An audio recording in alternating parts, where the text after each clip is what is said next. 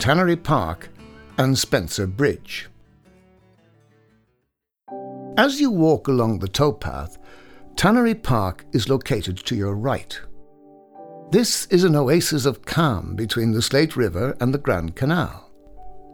During the 1990s, it was developed by the local community with tree planting and seating, and is now a popular amenity with a network of footpaths. A children's playground was added in 2014. The park takes its name from a tannery enterprise which operated here in the 1950s. It manufactured leather goods, mainly for export, but was short lived and closed around 1960. Prior to this, there was a malt house here which is depicted on old Ordnance Survey maps. A third malt house, known as Ansborough Malt House, which began its life as a fulling mill in the 1700s, was located further downstream beside the next bridge over the River Slate. This mill is also depicted on Ordnance Survey maps from the 19th and early 20th centuries.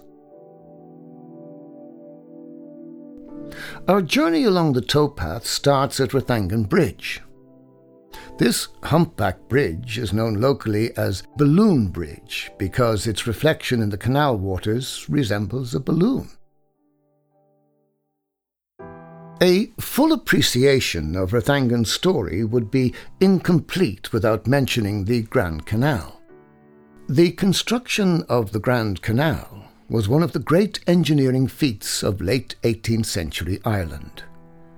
It began in 1756 with the aim of linking Dublin with the Shannon. As the canal was being built, branch lines, such as the Barrow Line, were added. Rathangan is on the Barrow Line, which links Dublin to Athy by canal and Athy to Waterford via the River Barrow. The construction of the canal was originally funded by grants from the Irish Parliament and Dublin Corporation. But, faced with spiralling costs due to the challenge of crossing the Bog of Allen, funding stalled. To progress the project, a group of nobles and merchants formed the Grand Canal Company to raise the money to complete the task. The development of the canal meant that goods and people could be transported faster and more cheaply than by road. Canal barges were towed by teams of horses using towpaths along either side of the canal. Passenger and goods services, transporting grain, malting barley, and turf, operated along the canal from the earliest days. This was undoubtedly a boost to the commercial life of Rathangan, and many locals were employed on canal barges. The towpath brings you to the canal double lock and lockkeeper's house at Spencer Bridge. The canal lock is used to control water levels and allows barges to move up and down levels. An unusual feature of the bridge are the curved flanking walls.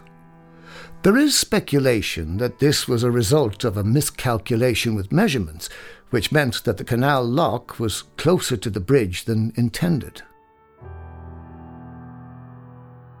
The long hours that the lock keepers worked indicates that there was considerable traffic on the canal, but the position was a prized one and in Rathangan it was passed down through several generations of the same family. A plaque on Spencer Bridge with the year 1784 allows us to precisely date the arrival of the canal to Rathangan. The bridge was named in honour of Captain James Spencer, who met a gruesome end during the 1798 rebellion. Commercial traffic on the canal ceased in the 1960s.